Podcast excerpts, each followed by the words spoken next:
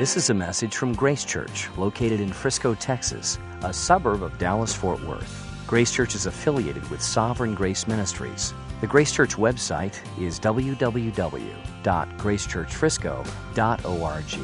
The speaker for this message is Rob Tombrello, an intern at Grace Church. Come on in, grab a seat, grab your Bibles. If you can turn in your Bibles to James chapter five. If you're new to the Bible, James comes at the end of the New Testament. Let's go past First Corinthians, go past Timothy's, and come to the book of James. Short book, New Testament. We're in a series called Pure Religion.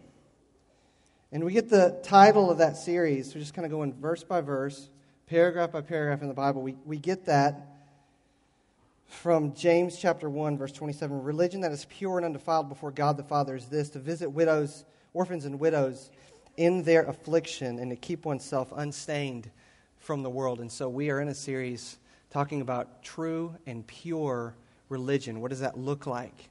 And today we're looking at James chapter five, one through six. Uh, Craig mentioned a couple of weeks ago that one of the beauties of expository preaching is you end up preaching texts that, if given the opportunity to pick a text, you wouldn't necessarily have chosen that, because James five, one through six is not a feel-good text. Uh, in fact, I've, I haven't heard very many messages in my life uh, from James chapter five. Um, and and when I when I this week kind of went to the prep time of James five, one through six, I, I began to scratch my head going, wow, this really isn't a feel-good message. But the interesting thing about the Word of God is what it says about itself, that it's profitable for teaching and for reproof. And Psalm nineteen says it revives the soul. And I have experienced this week a profitable effect on my heart, a reviving effect on my heart as I've gone through James five, one through six. And I, I trust that that same reviving effect is going to happen for you this morning. I want to alert you to some temptations as we approach this text, even before I read it. We live in one of the most skeptical, cynical ages, probably of modern times. Cynicism is the air that we breathe. It's the air that our kids breathe, the air that teenagers currently breathe. Paul Miller, in his book, The Praying Life, describes it this way. Cynicism is the air we breathe, and it's suffocating our hearts. Cynicism is when you're just filled with doubt. And we live in a world and a land and a day in which doubt and not truth is celebrated. In fact, authenticity is often just an expression of whether or not you've come to the reality of how doubtful that you are. And so doubt is lifted up and celebrated rather than truth. And the temptation of a cynic, and you might have come here today and you are a cynic, and you are a skeptic. You might come here and you're agnostic. The temptation, if you're that way, or if you feel drawn in that direction, is to come to a text like James five, one through six, and do a couple of things. Either check out and say, I just don't believe it, so I'm just not going to listen. I'm going to invite you not to check out. I'm going to ask you to resist that temptation if that's you this morning. Don't check out. Don't Don't resist the language and the wording of this text that we're going to look at today. Don't do that. Or you might say, I'm not going to check out, but I'm going to do something virtuous. And I'm just going to look for principles and hidden meaning behind the text. And I'm going to just kind of create my own Jesus seminar and demythologize the text to where it's, it's more attractive to my life, rather than letting the shocking effects of this text jar you like it's supposed to jar you this morning. And, and you could be tempted this morning to, to take a listen to this and cut the nerve of what it's supposed to do in your own heart. My parents aren't here in this service. They were here in the earlier service.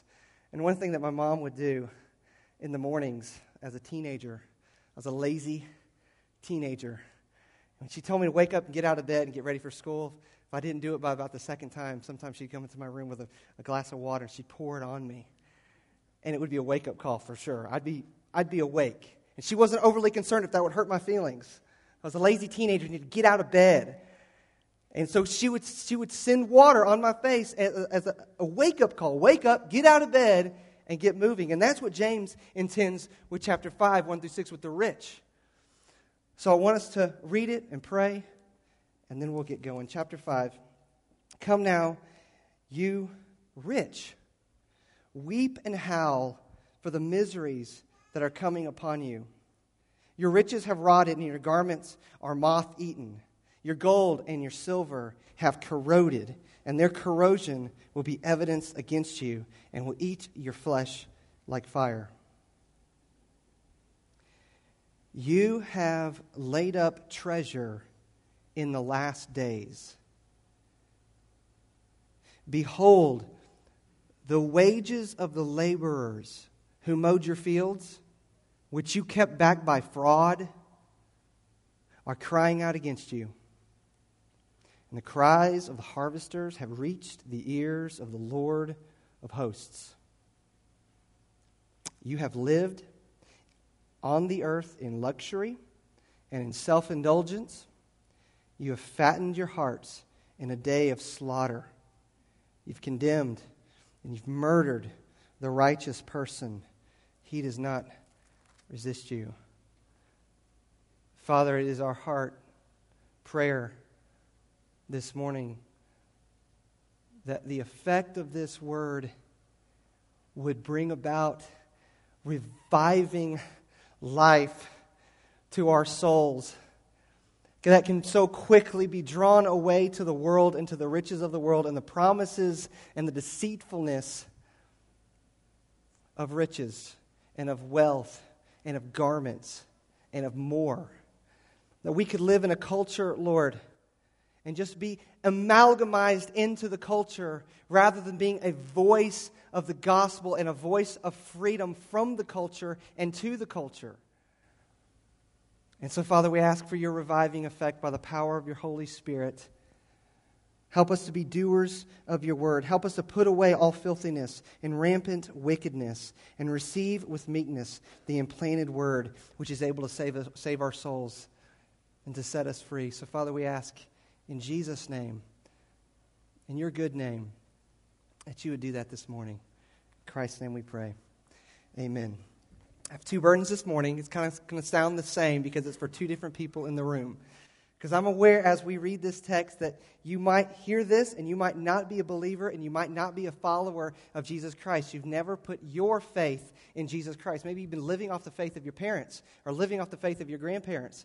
Or maybe you have some understanding about Jesus and maybe you've made a decision in the past about Jesus, but you don't live by faith in Jesus.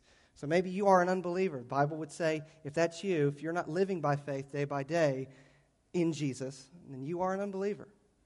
You don't believe in the promises of who Jesus is for you. You'd be a non-Christian. My prayer for you, if that's you, is that you would see the glory of the world as foolishness this morning. And that you would take action. That's, you wouldn't just see it, but you would actually respond to it. You wouldn't just be a hearer of the word, but you'd be a doer of the word, and you would take action. That would be James's heart. That'd be the Lord's heart this morning.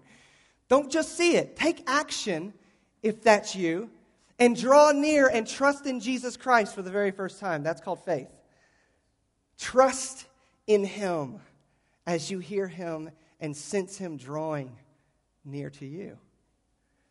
And if you are a Christian, it's a similar burden, interestingly, is that as you're hearing James five, one through six, as the Lord is speaking to you, that you would see the glory of the world as foolishness, whether you are a person of great means or whether you are a person who is simply trying to make it from paycheck to paycheck or paycheck to non-paycheck to non-paycheck to paycheck and struggling with the riches of the world and the the pleasures that you see the world around you experiencing, or maybe that you even see of other Christians experiencing, that you're not presently experiencing, and the struggle in your heart to have faith and trust in Jesus in that context, that you would see the glory of the world as passing away and as utter foolishness, and that you would see yourself in Christ as one of the wealthiest persons or people on the planet. And that you also would take action. That you would set about a trajectory. That you would get alone with God. And that's what we're going to do at the, at the close of this. Is that we're going to sing. And we're going to get alone before the Lord. And ask him What new things that we need to do in order to take action on this and to draw near and trust in Jesus and in the riches of him rather than the riches of the world. So similar burden, two different people. Run from the riches of the world to the riches of Jesus. Run from the riches of the world to the riches of Jesus. And if you don't find yourself running somehow, you don't feel that at the end of the text, I'm going to ask you to do that. Not with physically with your legs, but in your heart, that you would run away from the promises that the world offers, and you would run to Jesus. Literally, that you would put the gas pedal all the way to the floorboard of your soul and trust in him. Maybe like you've never trusted before. So how we're going to do this message today is I'm just going to give you the, the structure in the form of questions. Meditation in the Bible is really just asking the Bible questions, and we're going to meditate together on what this means. Four questions, that's the structure, and we're going to go through these pretty quickly. Four, four questions. Number one, who are the rich? Who are they? Who's James speaking to? Who's he speaking about? Number two, what's going to happen to the rich? What miseries will come to the rich? Number three, why are the rich under such judgment? What in the world is going on? And number four, what does this mean to us? Right here, today, two thousand ten, how can we avoid such awful judgment? So let's look at verse one. Who are the rich? Come now, you rich, weep and howl for the miseries which are coming upon you. Now, it's this is odd language. It's odd language in a Greco-Roman world where this is written as a circular letter to be passed out among Christians and to be read aloud, because riches in that world were to be pursued with as much vigor and much life and strategy as, as it is today. It's odd in that culture, and it's odd in this culture where every opportunity comes at us daily like a tsunami of how we can get rich as quick as we can, and we can have the title of being rich. And so you could almost even read this, this passage and go, okay, come now you rich, and almost anticipate blessing, opportunity, freedom, less obligation, less worries. And he actually says the exact opposite. Come now you rich, weep and howl for the miseries which are coming upon you. In, in other words, you need to respond appropriately to what's going to happen to you. In other words, he, he has in mind that the rich are fools. Demise is coming to them. Poverty is coming upon them. Miseries are coming upon them. And they're utterly foolish because they don't weep and howl presently about what is so certain and so quick to come. It's like they've they've drunk the poison, and they don't even understand that the poison is just a matter of time before it takes its effect. And James is saying it's in your bloodstream, and you need to weep and howl for the miseries which are coming upon you. Look at chapter one, verse eleven. So also the rich man will fade away in the midst of his pursuits. In other words, fool, foolish man, foolish woman, foolish teenager, why would you run after something that is so quickly going to fade away? So that's a clue as to what he's talking about when he says the rich, foolish, proud. But we, we know more in chapter two, verse six, about what he's speaking about. When he says, you have dishonored the poor man. He's warning Christians about how they receive wealthy into their congregation. And according to this text, it seems as though in chapter two, wealthy people are coming into the congregation. And there's the temptation to create a contrast and to favor the wealthy. And he says, actually, generally speaking, what happens with wealth oftentimes is that they people step on the backs of the poor, and those are who are in poverty, have no compassion for them in order to gain all that they can as quick as they can. And he says, are not the rich the ones who oppress you and the ones who drag you into court? Are they not the ones who blaspheme the honorable name by which you are called? So the clue here is that they're dragging Christians into court, they're oppressing Christians, and they're blaspheming the honorable name by which you're called. Look at chapter five, verse four. Behold, the wages of the laborers who mowed your fields, which have been kept back, which you kept back by fraud, are crying out against you. And the cries of the harvesters have reached the ears of the Lord of hosts. That's the mighty God of the Old Testament. James employing language, prophetic language from the Old Testament. The same language that, that's used in the Old Testament to describe the Lord, this Lord of glory from chapter two. He's saying this is all been heard by, it's entered into the ears of this Lord of hosts, this Lord of glory. And it says harvesters, and it says laborers who mowed your field. So it seems like he's speaking about day laborers who have not been given what they deserve, and they've been oppressed, and they've had no recourse. They've had no ability to, to make justice for themselves and to get uh, to get paid and to get what they've earned. And the, the wealthy landowners, who seem to be non-Christians, have been been doing this for, for, for a long time. And here the, the day laborers have nothing to do. They have nothing to, to save themselves from those who are oppressing them. So here's an understanding a little bit about who the rich are. Proud, oppressing, unbelieving, no love for God, no, no love for people. And Christians are suffering under this effect. And this is just odd language, rich. I mean, I can remember a time in my life when I wanted to be rich and do everything that I could to possibly be rich. I had no understanding that there could possibly be such warnings in the Bible, that your heart could gravitate to wealth. Nobody ever, at least in this season of my life, I think I was a teenager when I was really pursuing wealth, nobody ever warned me about the poison on the other side of wealth. Nobody ever does that with wealth, do they? Nobody ever says, you know, the Jim Jones Kool-Aid that's being served up by the world as far as getting rich as quick as you can has devastating effects on the back nine. And I'm convinced that today we live in a culture that I think people will probably do anything they can possibly do to just get a million dollars. I mean, just look at the uh, look at the television shows. I mean, look. Look at the reality shows on T V today. Are people, are, aren't people willing to do anything in order to get rich? And yet here's warnings.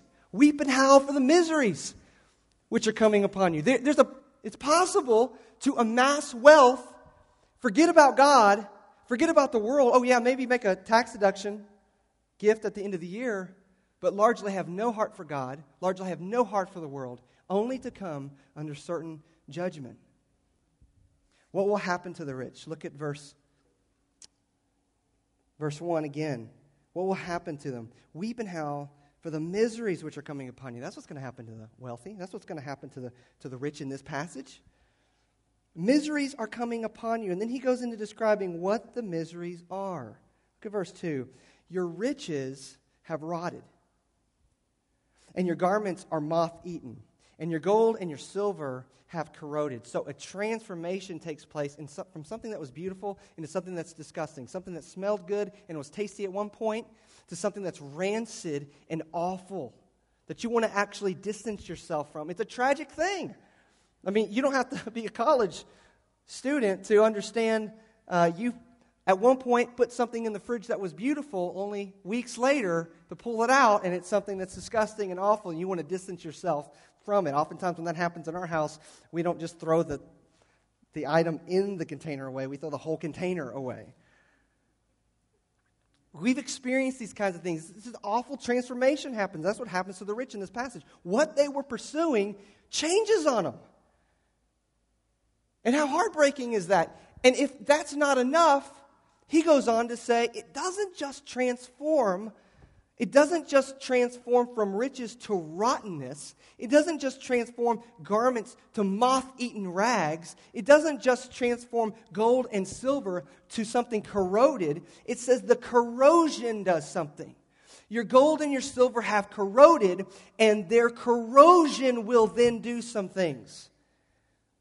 Tragedy upon tragedy, irony upon irony, the wealthy and the rich in this passage are pursuing something that they hope will bring pleasure in the future, only to their own demise. It actually transforms before their very eyes into something awful, and then the corrosion becomes an evidence against them. The corrosion will be evidence against you and will eat your flesh like fire. So what was once beautiful is transformed, and then this, this transformed thing then becomes a vocal judgment against selfishness and self-absorption. It actually takes on a personality in a courtroom and begins to speak out against the greedy and against the, the rich and the unbeliever in this passage. It actually speaks out against this person. And to make matters worse, not only does it condemn this person who has amassed wealth and done everything they could to, to live for money, but it actually turns on them and attacks them. Look at this. Your gold and your silver corroded, their corrosion will be evidence against you and will eat your flesh like fire. What the most horrible irony of this passage is what people pursue to bring happiness ends up pursuing them to bring misery. They would have never pursued these things if they'd have known that it was going to turn on them like this. Suddenly a transformation happens in what they were pursuing, and then it speaks out against them in the last days. And that's what it's, this is a, a reference to the coming day of the Lord, a day in which Christians long for, a day in which Christians uh, speed the coming of through the spreading of the gospel, a, a day in which Christ returns and he rights every wrong and he makes every uh, crooked path straight. And yet this day of the Lord is misery for the people in this passage. For he comes and he calls them into account. And all the stuff that they've acquired and pursued all their life turns on them threefold until it attacks them. Now we see glimpses and shadows of this kind of thing happen in our everyday life. What you were pursuing when you were pursuing the flat and sexy stomach was not bulimia. But your pursuit of it suddenly became a corrosion that became, became a, an attacker on your mind. You were never wanting that. You never pursued that. You never went after that. You just wanted the, the attractiveness. You just wanted to look beautiful. I never wanted the collection agency calling me. I just wanted the boat. I didn't want the, wasn't planning on that kind of corrosion attacking me. I just wanted the dream house. I didn't, I didn't want the money pit. You ever, you ever feel, felt that way? You got captivated by something, and then you were captive to it. And suddenly you just wanted to get out of the web. And you never bargained for that thing. This is the glimpse of the, the corrosion attacking. It, it starts now, and, and it's God's mercy that we experience at times, the corrosion that attacks us because of our own idolatry. God will allow that to happen in order to wake us up. I wanted just a look, just one little satisfying look. I didn't expect to be addicted to porn.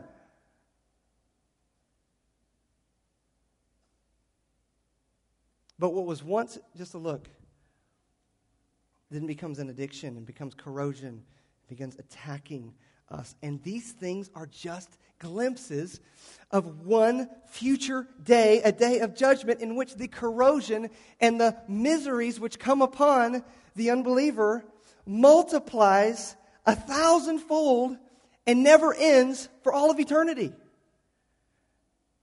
There's a future consuming that far surpasses the present consuming that we experience at times. And this consuming looks like fire. In Revelation, it's described like this. Then I saw a great white throne and him who was seated on it. And from his presence, earth and sky fled away. And no place was found for them. And I saw the dead, great and small, standing before the throne. and books were opened. And then another book was opened, which is the book of life. And the dead were judged by what was written in the books according to what they had done. And the sea gave up the dead who were in it.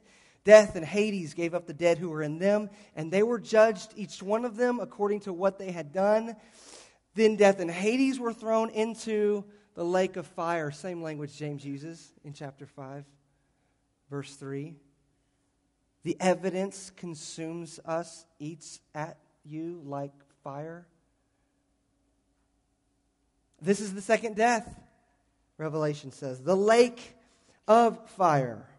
And if anyone's name was not found written in the book of life, he was thrown into the lake of fire. Fire, oftentimes in the New Testament, is depicting judgment upon those who are unbelievers, those who have no faith in God and have no love for people. Do you remember the story in Exodus when Moses comes down from the mountain? Do you remember the judgment that happened? So quickly, so quickly the people turned from the God who had delivered them from so much to cast their gold, to get their gold together and create a calf. Do you remember the judgment that God makes them do with that calf? The Bible says he made them burn it with fire and to ground it into powder. And they scattered it on the water and made the people of Israel drink it.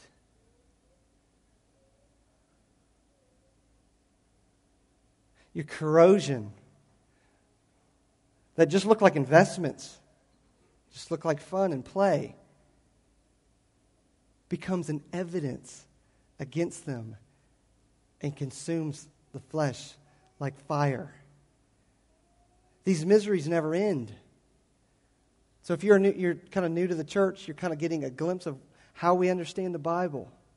The Bible employs language and metaphor and hyperbole and literary agents, but there is meaning behind and there's meaning to the text. And the evangelical Christian understanding of ultimate judgment is one of eternal misery.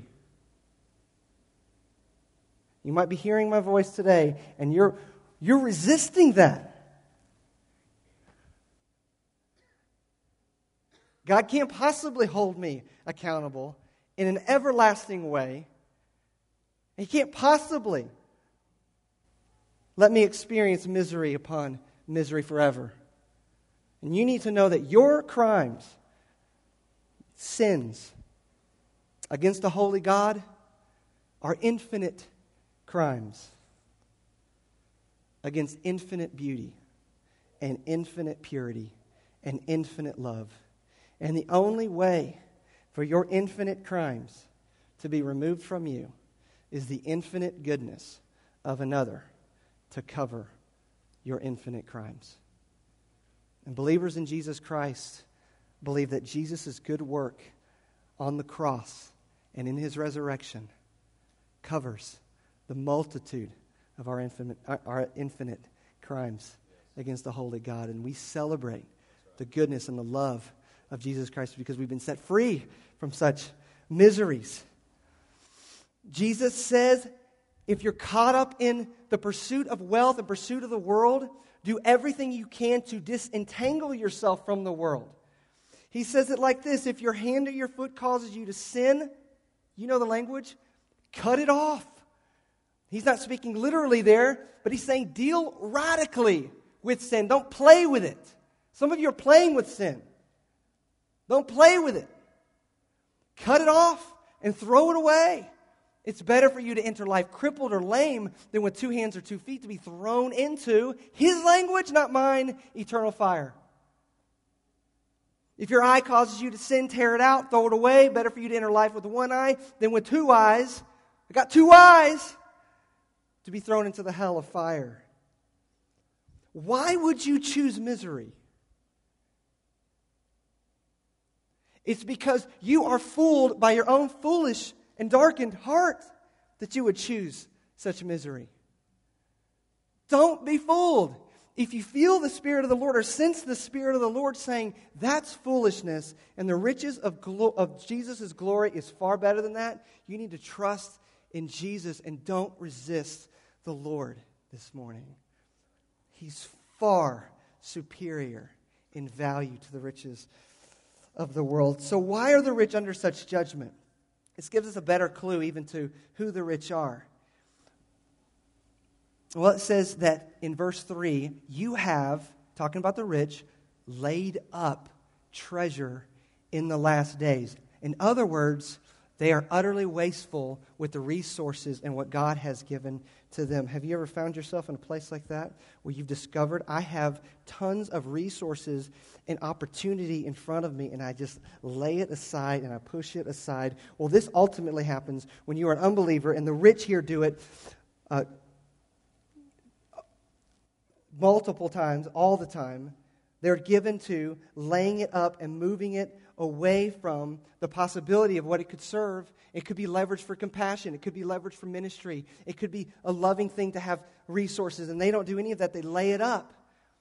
They're wasteful.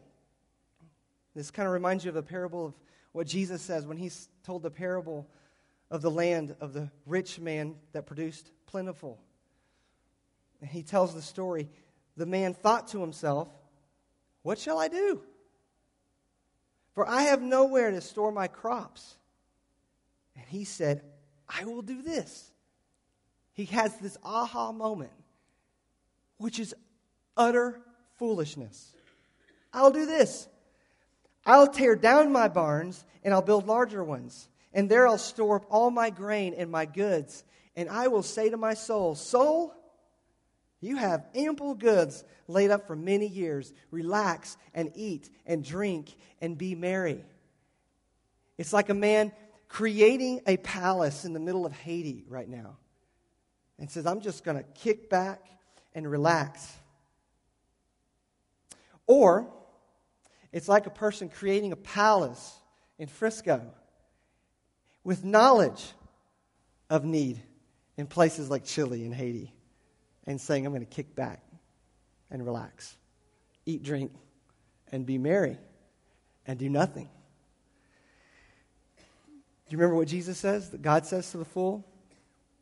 Well, I just gave it away. God said to him, "Fool." Translation,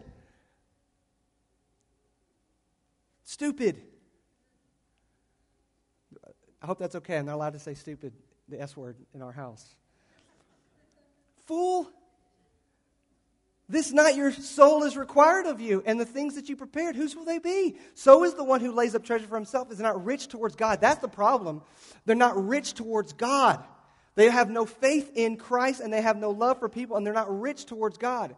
They might make a, a, a contribution here and there, enough to make appearances good, but they aren't lavish with their wealth and with their resources towards God and to the advancement of God's love for people and pure religion, which is seeking to care for the widow and to the orphan. Not only are they wasteful, they're fraudulent. Look at verse four.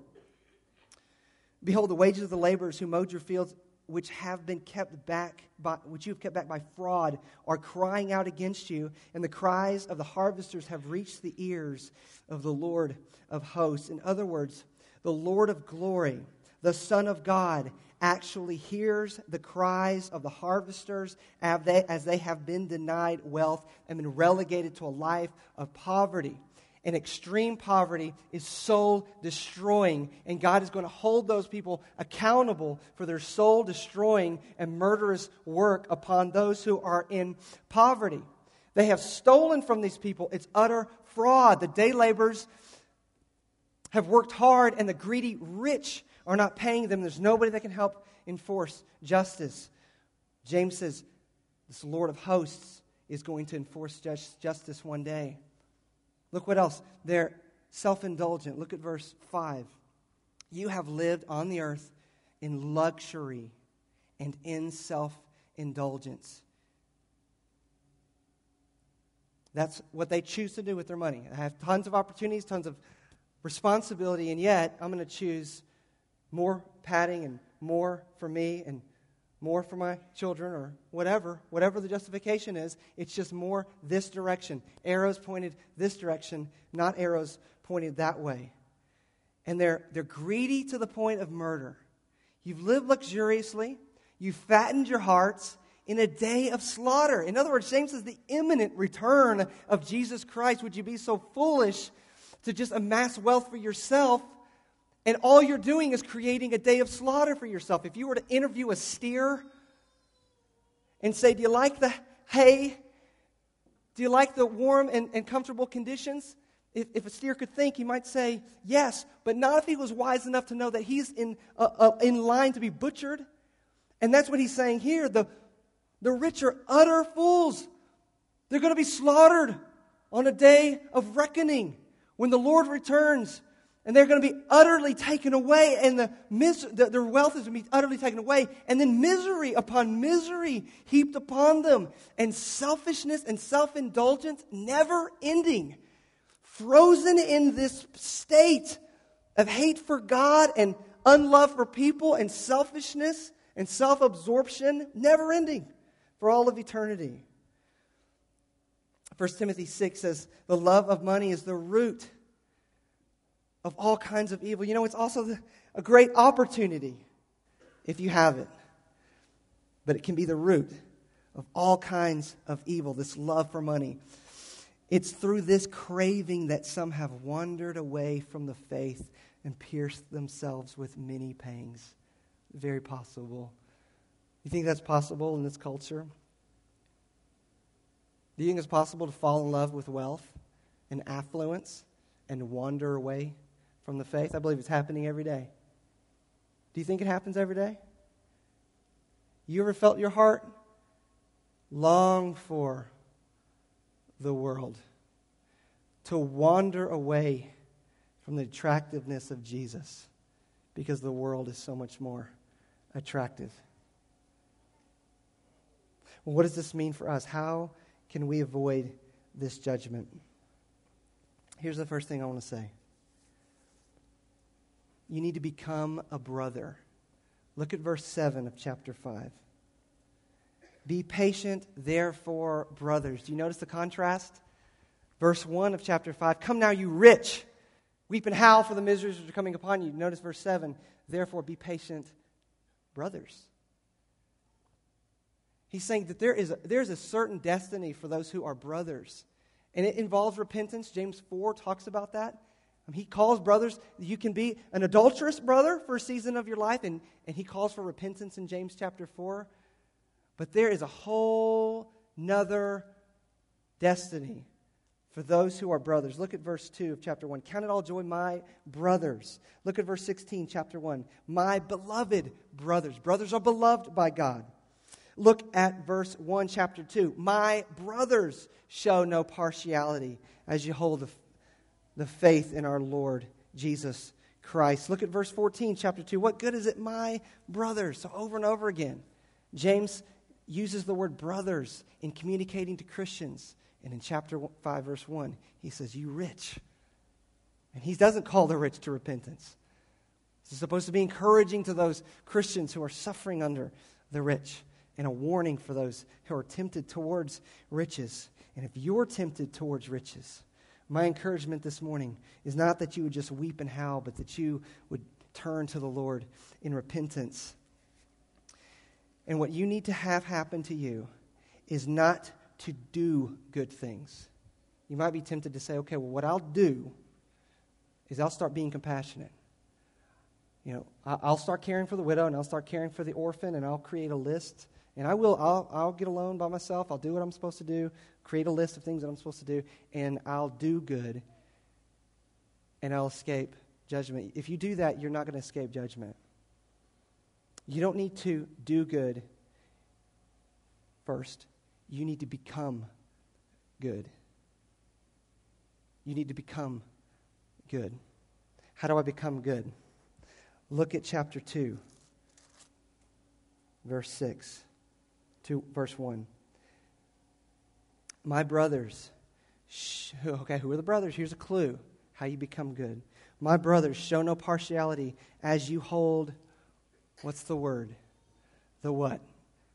Faith in our Lord Jesus Christ. Faith in Jesus Christ. If you have faith, not just about Jesus, you, in a cerebral place, understand things about Jesus? No, I'm talking about faith in Jesus, in his perfect work, his perfect life, his perfect death, his perfect resurrection, and who he is, and faith in him as a person. Faith in Jesus. If you have that, there's a tons of places in the New Testament I can take you to that would show that when that happens, the righteousness and the goodness of God is credited to your account and you become good. Whether your actions line up with that new identity at this point or not, it will slowly, surely, steadily, because he puts his Spirit in us to make us good. But you need to become good by declaration, and the way that you become good is by faith in Jesus Christ. You need to have faith in Jesus Christ, and if you have faith in Jesus, I'm not talking about one-time decision. I'm talking about right now, faith in Jesus Christ, not a one-time decision. I, I had a prayer of faith ten years ago. No, I live a life of faith in Jesus Christ. Jesus declares you and has declared you guiltless and good.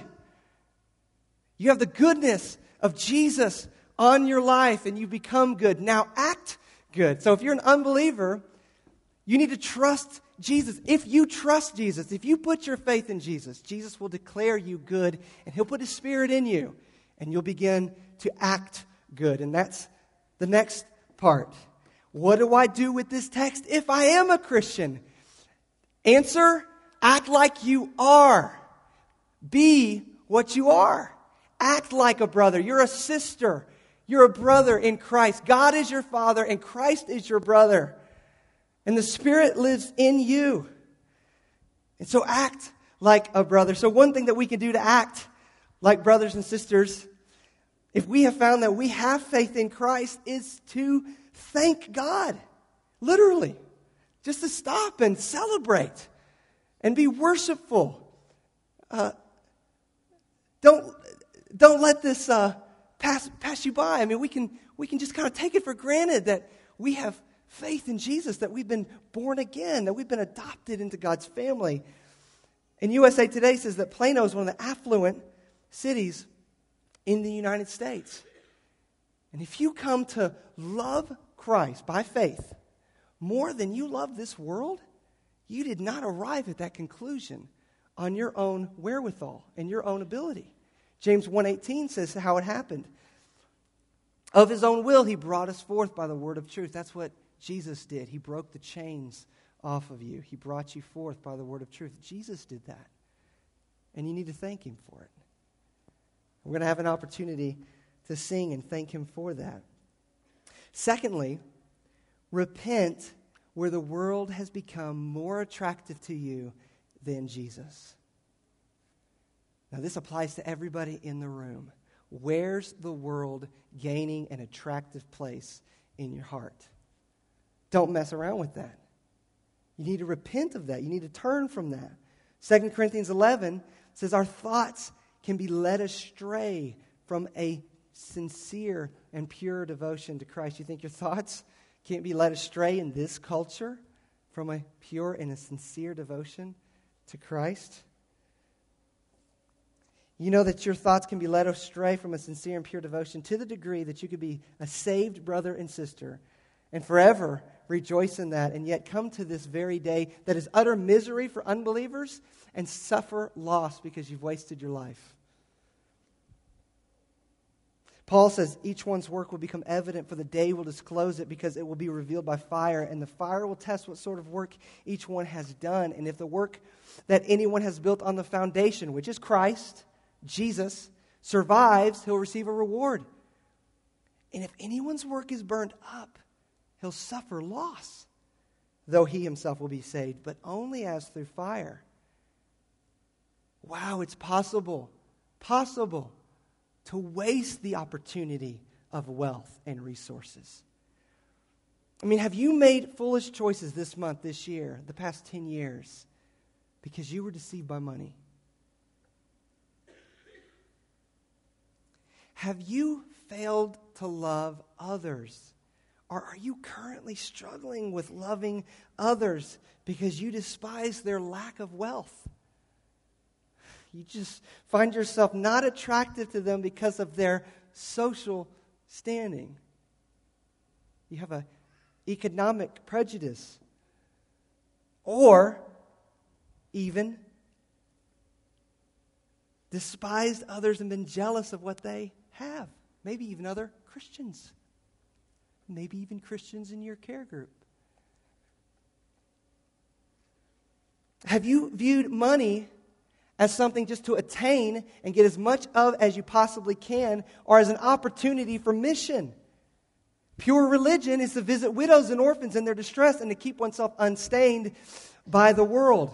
That's what pure religion is. It's being set free from money and to love the world. Thirdly, we need to warn each other. You can do this negatively by telling somebody, you know what, I think maybe, just maybe, in a loving, gentle way, I think you might be trapped by the deceitfulness of riches because you seem to love this more than you love Jesus. And that can literally be anything. Could be a boat, could be a television show, could be a relationship, could be anything. Anything, anything. And you might need to lovingly come around somebody that's close to you.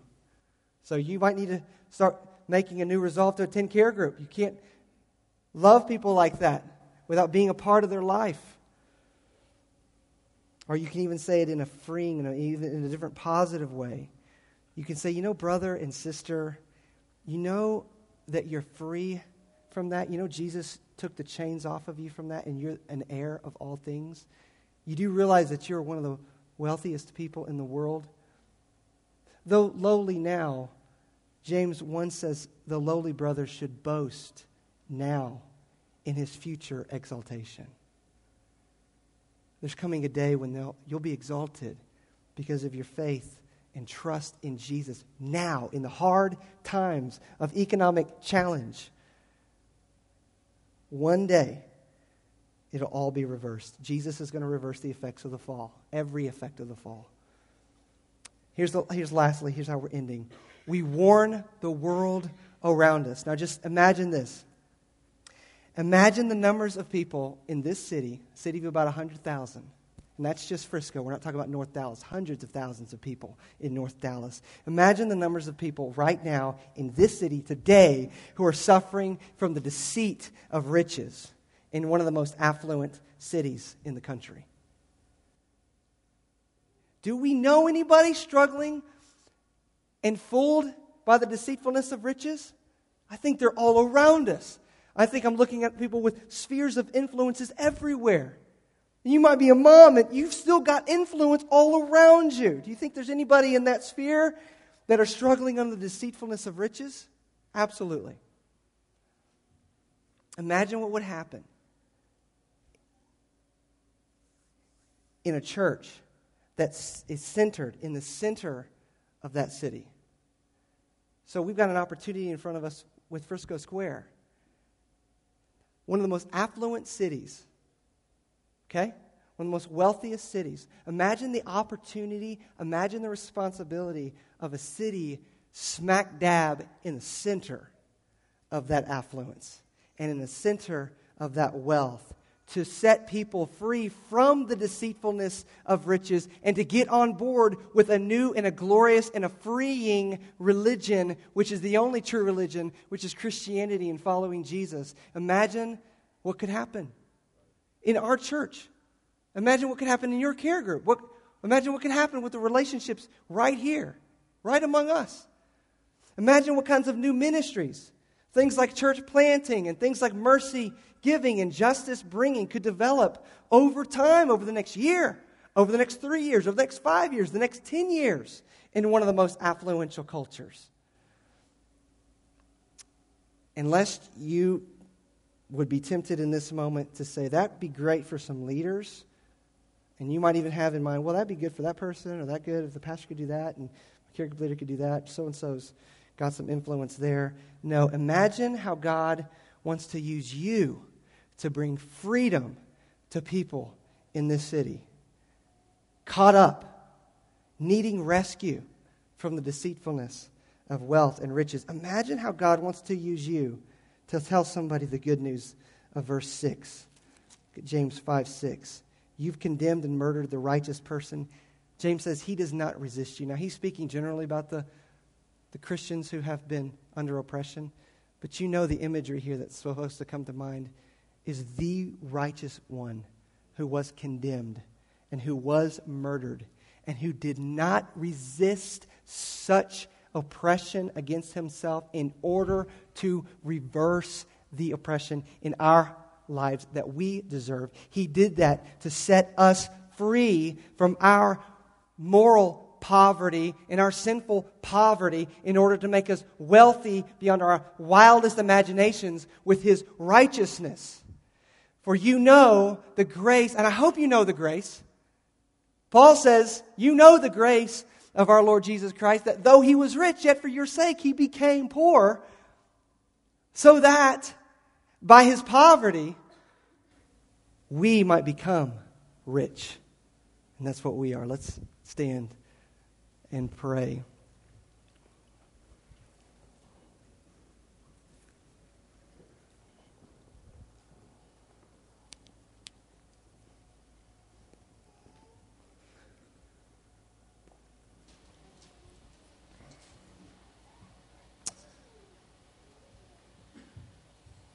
Father, we thank you for the opportunity, Lord, that this text provides us to just let your Spirit do a little bit of evaluating of our hearts and our priorities. We recognize, Lord, this morning that we are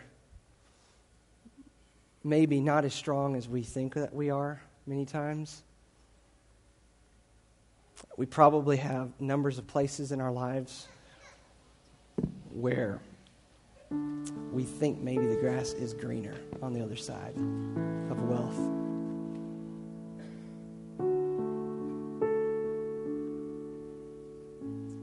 And Lord, I ask that you would set that kind of thinking in us free, that you would change that thinking in us, Lord. Lord, I ask in this quiet moment that where we have had opportunity with wealth and with job and with career and with vocation, and we're not leveraging all of the opportunities in front of us to display the gospel and to glorify you with where you've placed us, with the responsibilities that you've given us, with the opportunities laid out in front of us, that we would repent of that. And as we repent, shackles of unbelief would just fall off all around this room. That you would bring in by your Spirit new joy, new life, new excitement about the future, new understanding of who we are in you, the wealthiest in the world. You've been listening to a message from Grace Church. For more information, visit w w w dot grace church frisco dot org.